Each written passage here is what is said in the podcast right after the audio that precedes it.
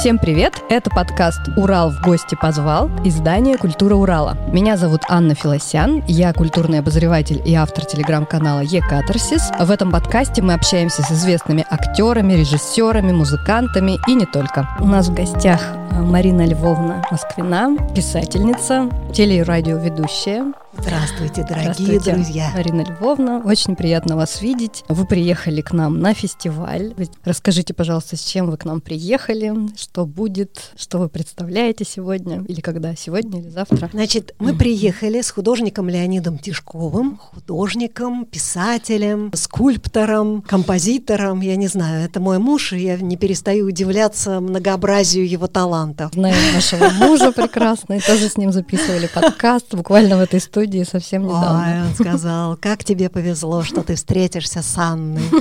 И вот я теперь могу представить тоже э, его выступление. Наши выступления с ним будут 27 августа. Причем мы будем выступать по отдельности, конечно. И Леонид представит такую вот тему сочинять истории, рисовать картинки. Mm-hmm. Потому что Леонид, он кроме того, что сам художник, он всегда очень любит научить всех остальных и пробудить таланты mm-hmm. в других людях. У него же есть такая книга «Как, как стать, как стать как гениальным стать, да. художником, не имея ни капли таланта». Но это шутка, конечно, потому что Леня говорит, что талант есть абсолютно у всех. Его нужно только разбудить и верить в него. И вот он будет рассказывать о своем творчестве, а показывать картинки, о своих мифологических персонажах, водолазах уральских. Он же из с Урала Конечно, приехал. даблоиды все да, эти его прекрасные, вязаник. Э, вязаник, все его персонажи соберутся в этом маленьком палатке, в такой лектории номер три. Я буду представлять свою новую книгу «Золотой воскресник», которая вышла в издательстве АСТ в редакции Елены Шубиной. Вообще вот чем полезны фестивали, фестивали для писателя? Вот как вы оцениваете? Ну, часто бываете на фестивалях, рассказываете? Вот последнее книгах? время я стала бывать очень часто, да и раньше тоже я всегда ездила на фестивали и с детской литературой, и с детскими писателями, и со взрослыми писателями. Фестиваль книжный для писателя — это неописуемый праздник. Вот директор программный нашего фестиваля и многих фестивалей сейчас э, Михаил Фаустов, он говорит, что самый мой любимый звук — это звук пакующихся коробок с книгами, когда можно привезти книги в город. Вот мы выступали в Ельцин-центре, к сожалению, в Петровском не было моего «Золотого воскресника», у нас mm. был полный зал, и все, конечно, хотели новые книги, но пришли со старыми, я подписывала старые, заслуженные, добрые книги, которые выходили у меня уже давно, и люди хранят их, и это безумно трогательно. Но новую книгу привезли, вот «Золотой воскресник» сейчас на красную строку. Она только сейчас вышла, Она да? вышла Буквально. весной, но mm. мы уже ездим с ней, а у вас в городе ее не было. И теперь она приехала красивая, прекрасная, интересная. Я буду счастлива, если мне удастся поставить на ней автографы екатеринбуржцам. Здорово. То есть это как бы праздник встречи с читателем, да? Абсолютный. Это праздник встречи с читателем, и когда все читатели собираются, когда у людей есть возможность приобрести книги, увидеть вживую писателя. Ведь это же, вот как герой Селлинджера Холден говорил, что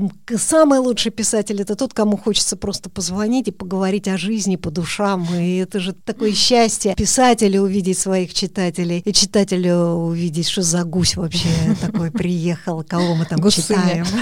Или, а тем более гусыня. Но вообще с возрастом время, проведенное с книгой, меняется. То есть вот если в детстве нам много читают мамы, то со временем кто-то и сам продолжает много читать, а кто-то постепенно бросает. Как в себе сохранить человека читающего детства и потом на протяжении жизни. Осознанно подходить вот к чтению как к предмету вообще выживания в этом мире. Вот что я вам скажу. Mm-hmm. Потому что вот это чтение, когда мы читаем своим детям, начитываем, вот это садишься на краешек кровати, достаешь эти книжки и читаешь, читаешь. Я помню, что вот когда мой ребенок Сережа, который стал сейчас издателем Тишков, заболевал, я ему наваливала эти книжки детские, mm-hmm. которые я сама собирала. Я обожаю иллюстрированные детские книги прекрасных советских авторов. И в своей книге «Учись видеть. Уроки творческих взлетов» я рассказываю о той литературе, на которой я росла, и которая была, ну, просто как, как э, воздух, как вода, как угу. мороженое, как вообще просто чудо какое-то. Ведь ты перелистывал эти страницы, ты встречался. Книга дает возможность фантазии, да вообразить что-то. Это настолько прекрасно. И, конечно, когда ты вырастаешь, то времени меньше уже становится, и отбор этой литературы становится жестче. Вот для меня, как для профессионального читателя, uh-huh. потому что ты должен уже очень много читать той книги, которую ты пишешь uh-huh. сейчас. Ты должен что-то изучить, ты должен погрузиться в разные миры. Ты можешь там парить сколько угодно в небесах своей фантазии, но ногами-то ты должен твердо стоять на земле. И вот эта вот малейшая оплошность, когда ты что-то наврешь, то дальше-то уже и не верится будет. Поэтому ты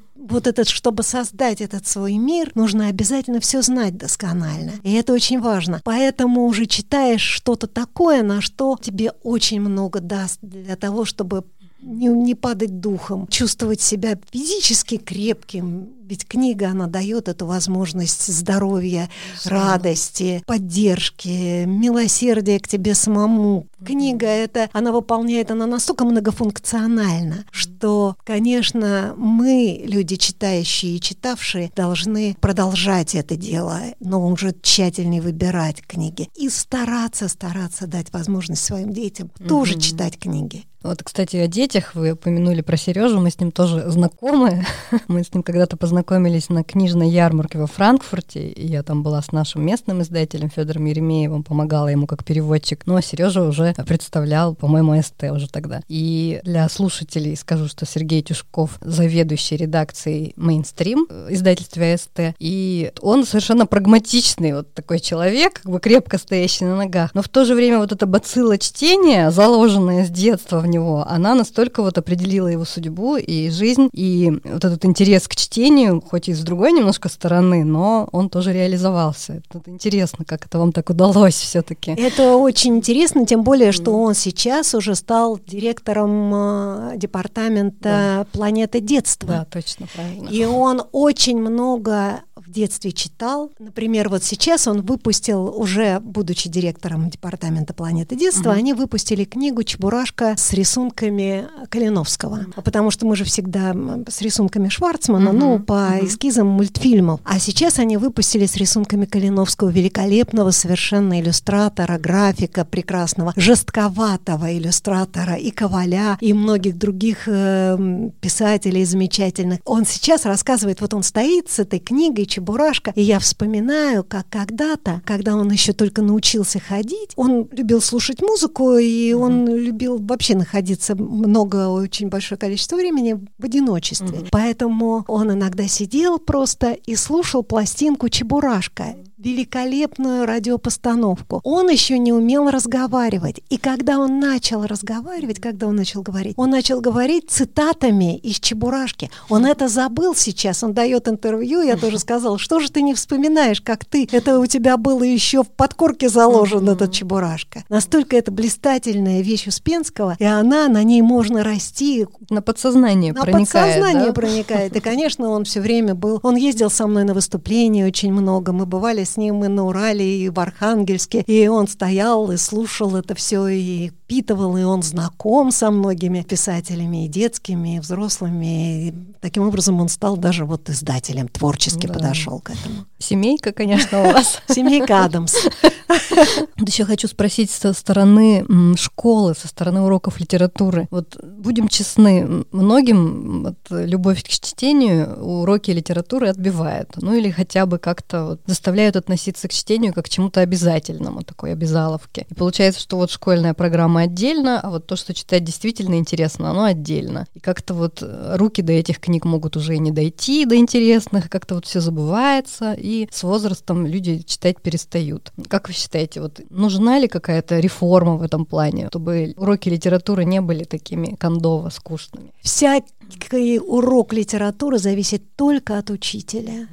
Ты должен вести тропами своей любви. Второго просто не дано. И когда я несколько лет преподавала в Институте современных искусств и вела мастер-класс, то я начинала именно с того, что я читала и читала и читала вслух этим mm-hmm. большим уже детям, таким понтярщикам очень все у них такое, прямо они такие пришли, все очень интеллигентный вид, не читали ничего. И ты начинаешь им читать вот от, от Драгунского, Сотника, Бориса Житкова, вот эти вот, что вы делали, растите обратно, если вы не читали этих рассказов, на чем вы росли, как вы, это же воспитывает и свободу души, и юмор, и какую-то широту воззрения, и широту кругозора, и вот это вот состояние эмпатии, толерантности, вот этого того, чего сейчас так не хватает во всем мире, во всем обществе. Это все дает детская литература. Потому что если взрослых э, можно пересчитать, просто не, как звезд на небе невозможно пересчитать писателей, то детских можно пересчитать во всем мире настоящих жемчужных таких угу. писателей буквально по пальцам. И ты очень важно, когда ты растешь, чтобы тебе это как витамин роста, как витамин вообще доверия этому миру, ты должен читать эту литературу. И это может только учитель. У нас например, вот у меня была замечательная учительница Элла Эдуардовна Кац, которая нам и после уроков оставляла, и книги приносила, и читала, и читала, и все. Ну, может быть, мы все равно не полюбили каких-то вещей, которые она нам пыталась там внедрить в наше сознание, но это тоже не факт, потому что все, что она вложила в нас, это ты вкладываешь, ну, ты физически ощущаешь, как ты вкладываешь это в людей, и они, это, это прорастает, поэтому только учитель может э, научить читать книги, которые она сама полюбила. Страстно, жарко, алчно. Ты должен рассказывать об этих книгах, которые ты сам страшно любишь. Да, у нас, кстати, тоже была замечательная учительница литературы, правда, потом ее уволили, потому что вот она как раз очень много рассказывала, потому а что не эти, по программе. Потому что эти люди, они свободолюбивые в душе, они не подчиняются вот этим стереотипам, вот этим рамкам, да. которые их заключают. Она первая пришла, вот сейчас вам это смешно будет услышать, но в школе нельзя было ходить учителям в брючных костюмах. Она пришла в брючном костюме, немного толстопопая такая, в этом пиджаке своем, и она стала разговаривать с нами обо всем мы ее там как-то завуч наша, боже, что такое. А директор у нас был, я училась в английской школе, такой Борис Соломонович Дементман, он потом был секретарем у Дмитрия Кабалевского, композитора, и он сказал, пусть она делает все, что хочет, этот учитель сможет научить учеников. Это был фантастический человек, когда меня учительница по математике, я ничего не соображала, все время двойки по поведению двойки, это то, это все, все не так. Он сказал, когда вызвали родителей, он сказал, не трогайте ее, она просто талантливая. Это был первый человек, который это сказал, ну, спасибо. Это Повезло. можно сказать про каждого, да. но все-таки он это сказал. Угу. А вот вы в школе вели читательский дневник вот с этой прекрасной учительницей? Ну, я вела читательский дневник угу. сама. Угу. Почему-то сама я вот а, это сама. вот так, угу. хотя я не была примерной девочкой, и это был угу. кошмарный ребенок, но вот этот читательский дневник я почему-то вела. И я записывала. Вот я прочитала Теодора угу. Драйзера зачем-то. Я там, у меня же собрания сочинений стояли раньше, родители. Мама моя работала на радио в детской редакции. Ей дарили книжки детские писатели. Просто вот она получила первую книжку Геннадия Снегирева, того же Дмитрия Ковалевского, Агнии Барто, Якова Акима, который потом стал моим учителем, а он дарит нам книжки в 56-м каком-нибудь году. И все это у меня хранится, и все это я берегу как вообще такую, такую коллекцию. И... Помогал вам этот читательский дневник? Ничего мне не помогал так особенно. Это какая-то надо обладать примерностью поведения такого, uh-huh. чтобы вот ты прочитал книжечку, написал, прочитал вот uh-huh. такую-то книжечку, она о том-то, о том-то, uh-huh. о сем-то, о пятом, о десятом. Это прекрасно. Но кто этим будет заниматься? Вот в чем дело. А вот сегодня вы как-то свой читательский опыт упорядочиваете, куда-то записываете то, что прочитали? Или как-то вот для большей осознанности, как сейчас говорят, ну, э, сейчас виде. мне уже не... Сейчас mm-hmm. что я записываю? Я записываю впечатления своего дня, потому что каждый день случаются какие-то невероятные происшествия, которые другим могут показаться и не такими уж вероятными, но если я преподнесу их, это будет какая-то вообще феерия просто. Восприятие мира, мои дневники, я думаю, они мне всячески помогают, конечно, в работе, потому что это спонтанно ты пишешь, не так, как ты прозу там смотришь, mm-hmm. выверяешь, там флаг Флабер писал, когда своего мадам Бавари, он старался, чтобы на одной странице не, не встречалось ни разу то слово, которое уже там было написано. Такой чтобы, аналитический э, подход. Немножко аналитический. А угу. тут ты не думаешь, ты сто раз повторишь одно и то же слово, но зато в этом будет жизнь, в этом будет живая такая энергия вот и все. Ваш роман с Луной, например, вот так написан. Я помню, что mm. очень э, такая живая проза, буквально как будто ты сидишь э, с Мариной Львовной на кухне и обсуждаешь. Ну вот ничего подобного. Вся эта легкость достигается с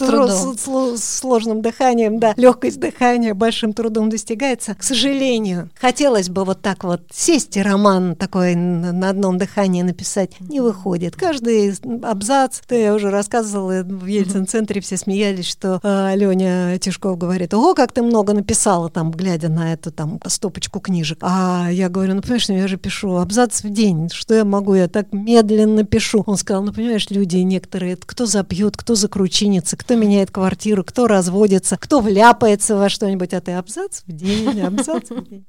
Подкаст наш называется «Урал в гости позвал», и я хочу сказать еще раз, что Екатеринбург вам всегда очень рад, э, тем более, что ваш муж э, родом из этих уральских мест, и я думаю, что вы, э, ну, какое-то особое для вас место, когда вы приезжаете сюда на Урал. Расскажите, вот что вас связывает с Уралом, ну, кроме Леонида Александровича, понятно. Леонид Александрович — это такая связка с Уралом, фантастическая просто. Я даже не понимаю, как мы могли встретиться с ним. А как вы встретились? Как мы встретились, это целая история, которая описана в романе «Гений безответной любви». Это удивительная, конечно, история, но Леонид Александрович заканчивал медицинский институт. Его привела ко мне в гости а, моя подруга, которая вышла замуж за художника-карикатуриста легендарного Олега Теслера. И они пришли ко мне в гости, и я посмотрела, такой медик, но он оказался гениальным художником, он оказался гениальным карикатуристом. И когда я увидела его карикатуры, а карикатуры у него были с черным юмором, и он печатался с, с Олегом Теслером и Сергеем Тюниным в журнале «Смена», уходя на сборы в армию, он принес стопку своих карикатур, где были и врачи, и какие-то военные, и какие-то птицы, и какие-то кролики. И что-то было такое фантасмагорическое, что моя мама, испуганная, что все эти персонажи вылезут с этих рисунков,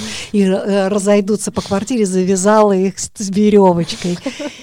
И дальше я увидела, насколько этот человек талантлив, насколько он удивителен, насколько он целен, серьезен. Он уралец. И тогда я поняла, что такое Урал, и почему она земля золотая, и что такое за это золотое копытце, которое золотые слитки. И мы приехали к нему в Нижний Сергей через Екатеринбург, Дружинина, и его мама, учительница младших классов, и папа, прошедший всю войну. И они встретили нас, и минус 50 градусов, в снега, они повели нас в свой маленький домик. Меня это настолько потрясло, все их рассказы, весь этот певучий говор уральский. И вот это вот все это заворожило меня полностью. Поэтому всякий раз, когда я приезжаю в Екатеринбург, я чувствую мощь этого космоса. И мы отправляемся, когда в Нижний Серги, маленький городок, который стал совсем крошечным. Оттуда все уезжают. Он не береженный совсем. За его никто не любит. Не... Но Леня оставил там квартирку, и там вещи его мамы, и их фотографии встречают нас, и мы идем навестить их на кладбище, и они встречают нас ожившими этими своими лицами. И это все так важно. И Леня говорит, мне важно прикоснуться всегда к Ахиллесу, пятой к,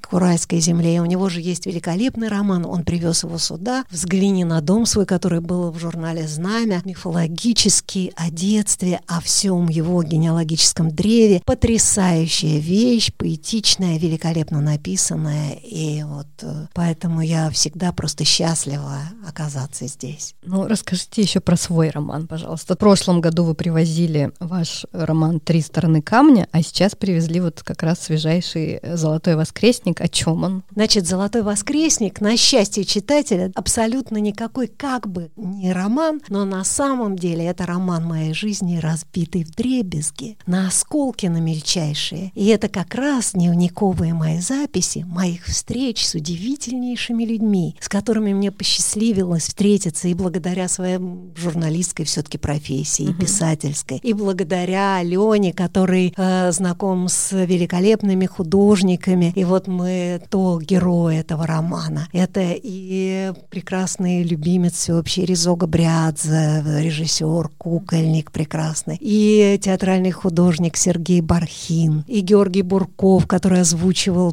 персонажей в моем мультфильме и рассказывал там прекрасные анекдоты, удивительные истории, обладавшие Ирина Зеленая, с которой мы вместе разучивали для моих мультфильмов. У меня же множество мультфильмов. Uh-huh. По моей книге «Моя собака любит джаз» поставлена целая серия мультфильмов «Везуха». Все ее страшно Да-да-да. обожают. И э, мы с ней вместе, с Риной Зеленой, на протяжении там нескольких дней разучивали, она плохо видела, разучивали песню, которую она должна была исполнить у меня в мультфильме. Я, Рина Васильевна, черепаху надо... Обратно черепаху, говорила она там с этой тортилой своей, э, со скверным характером своим, когда она отказалась петь песни Энтина. Она говорила, когда со всех окон льется песня и по радио объявляют, исполняет арию тортилы Ирина Зеленая, я чувствую себя тенором большого театра. И она отказалась, и я сказала Энтину, ну, сочините для нее песню. Рина попросила сочинить песню, чтобы ее на утро пели все, простенькую. Как... Он сказал, для Рины ни за что. Я говорю, почему? Оказывается, она выкинула у него куплет из этой песни. Старость все-таки не радость. Люди правду говорят.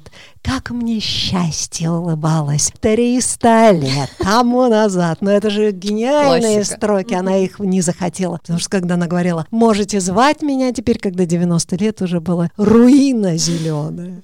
Ну и многие Шикарная люди история. замечательные. Дина Рубина, с которой мы так дружим, и от которой я имею счастье получать письма, записки, когда она уезжала в, в Израиль в, в конце 80-х годов, то я пригласила ее, мы проходили мимо зоологического музея, я сказала, Диночка, ты бывала в зоологическом музее? Потому что с детьми очень хорошо ходить, маленькими, uh-huh. они там увлекаются этими в Москве на Маховой скелетами какими-то, чучелами, и поэтому они уже, ты сидишь, можешь заниматься чем угодно, а он там может полтора часа. Сережа очень любил проводить время uh-huh. в этом безумном зоологическом музее. Дина сказала, нет, я никогда не бывала в зоологическом. Я говорю, как же так, ты уезжаешь в другую страну, еще не всех чучел повидав в этой. И, конечно, очень много там смешного. А там все смешное и все безумно грустное, потому что большей части людей этих, к сожалению, уже нет, потому что я имела всегда и сейчас имею обыкновение дружить с людьми, которые были намного старше меня. Сейчас, как говорил Валентин Берестов, как много стало молодежи, я дружу с молодежью, Анна, сейчас сидим с вами разговариваем. Но когда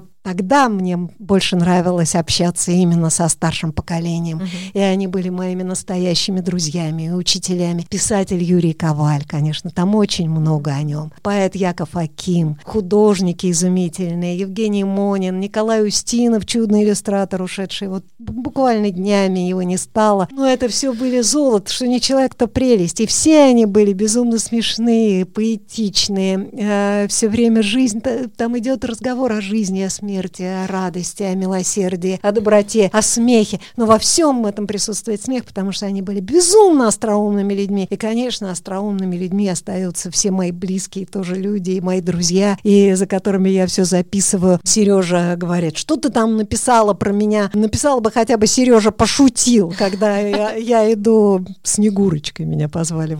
Он, я вью кудри на, на, чепуряюсь, он говорит, что последний раз идем Снегурочку, дальше-то пойдет Баба Яга. Он говорит, ну ты бы ты написала, пошутил, Сережа. Я говорю, Сережа, мне тогда придется про всех говорить, пошутил, да пошутил. Или Леня э, Тишков говорит, а ты напиши обо всех с юмором, конечно. Я говорю, ну понимаешь, многих уже нет этих людей. Он говорит, так ты напиши с юмором. А тех, кто, как нам кажется, есть, хотя их нет.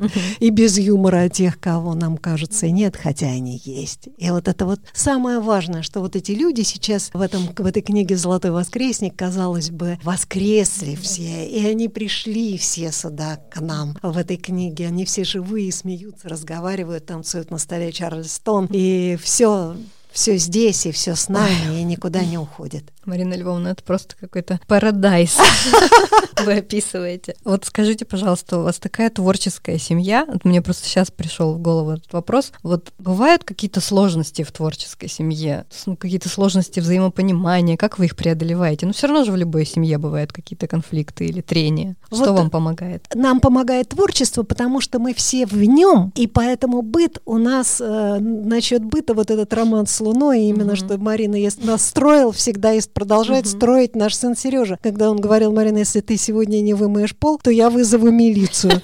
То или там с едой, с готовкой, когда он говорил, о, эти люди, они только побросают яйца варить в эту самую кастрюлю или бросят макароны, и все. И жена ему говорит, на наше счастье нам попался ангел Вероника, который говорит, ну все, все, Сережа, успокойся, этот кошмар уже кончился. Поэтому все абсолютно, когда вот это вот Сережа, самый гордый из нас, из всех, самый такой, в общем-то, амбициозный человек, и такой тоже абсолютно творческий, он же и художник, и он писатель тоже очень неплохой, он очень остроумный человек, и он все, но вот он избрал издательскую такую стезю, и именно он вот как-то пытался структурировать вот наше все. Он говорил, выкиньте немедленно все из этого дома. Если в доме не слышится эхо, то значит все в этой семье идет кувырком. Поэтому это все вот, вот с ним именно бывали какие-то трения, и то я благодарю судьбу, что он был вполне таким нормальным подростком, с которым было интересно, и за которым можно было записывать тоже разные изречения, и всегда он помогал писать картины, например, мне, когда он говорит, ну что это, это разве аэростат? Это просто моченый апельсин.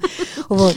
А с Леней, с Леней не может быть трений на творческой почве, потому что он абсолютный лидер в голубой майке. И это то, что он, как он говорит, гений, он неусидчивый, мы гении. Мы то там этим занимаемся, то тем, то сей. Это талант, он попой берет, а, а гений он, ну и поэтому у нас считается, что все-таки талант, как сказал Борис Соломонович, это все-таки я, а гений-то он, поэтому абсолютнейший пиетет, и все в этом смысле отдается вот ему, и мы все знаем, что демиург в нашей семье — это Леня, хотя э, все по-своему как-то, но, но именно он. И он всем помогает, и он, если как что-то такое, он всех поддерживает, и никаких трений в этом смысле не может быть, потому что у нас определенная иерархия в этом плане. И даже когда я вот рассказываю, он говорит, ну зачем ты это все рассказываешь? Я, я вынуждена рассказывать, что если у меня ступорится дело, то я прошу Леню присесть. И вот каким-то образом он обладает и литературным талантом, потому что он садится садится и пишет, он визуаль...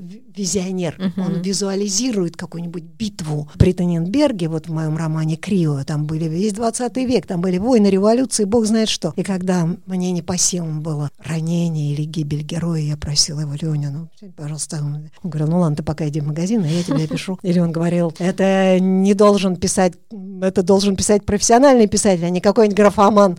Лихо добавлял, заезжий. Ну вот вы упомянули, что вы по абзацу в день пишете. Давайте поговорим про вашу писательскую рутину. Э, сколько уходит времени на написание романа? Сколько романов вы пишете в год? В среднем по больнице. Нет, нет, ничего этого нету. Э, этого ничего совершенно нету. А, на роман Крио, например, у меня ушло 7 лет.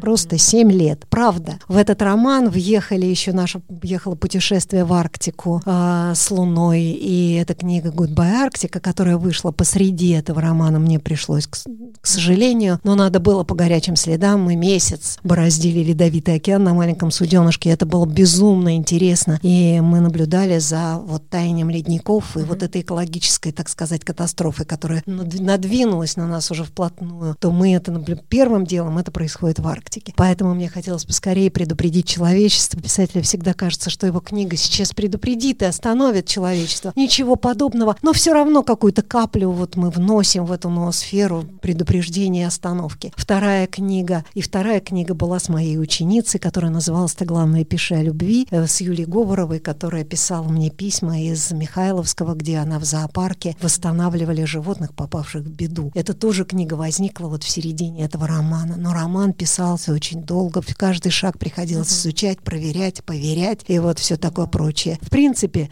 э, вот на три стороны камня ушло три года. Ну, годы на роман идут годы. Это не сколько романов в год, это да. хохма.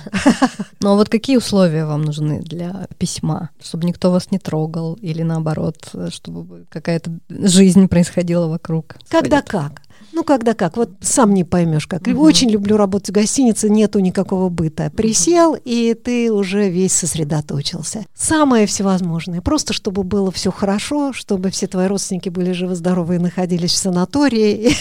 Ну, что-то, в общем. Ну а, может быть, кто-то поблизости, чтобы был. Чтобы все было как-то на душе спокойно. А там ты уже мог въехать и никуда не бежать, тебе никуда не нестись, ничего не надо было, никакого пожара. А, а тогда ты мог присесть и как-то сосредоточиться просто. Мгм. Ничего особенного.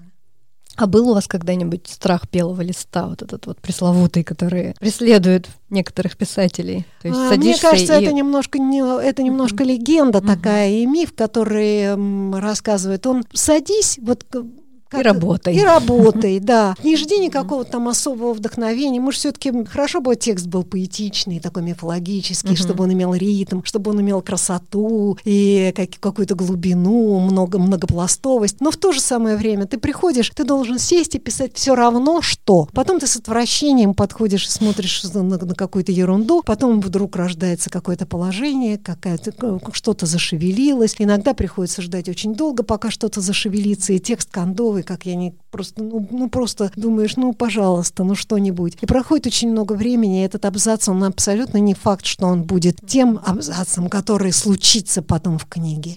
Я вас благодарю, Марина Львовна. Спасибо вам большое за этот разговор. Спасибо вам Так большое, интересно описали Анечка. Я это. так рада, вы теперь просто А. член нашей семьи, поскольку все уже побывали Да. в вашей студии. Точно. И все Нет, так, Сережа еще не так было. были Ждем. счастливы. Хорошо. Пер- Передавайте большой привет, пожалуйста, всем вашим. И мы вас всегда ждем и любим. Спасибо, я люблю вас. Спасибо, что дослушали до конца. Если вам понравилось, расскажите об этом друзьям и не забудьте поделиться ссылкой. Напоминаю, что эпизоды нашего подкаста доступны на всех платформах от Яндекс Музыки и соцсети ВКонтакте до Apple подкастов. Обязательно оставляйте свои комментарии, для нас это очень важно. С вами была Анна Филосян. До встречи в следующем выпуске.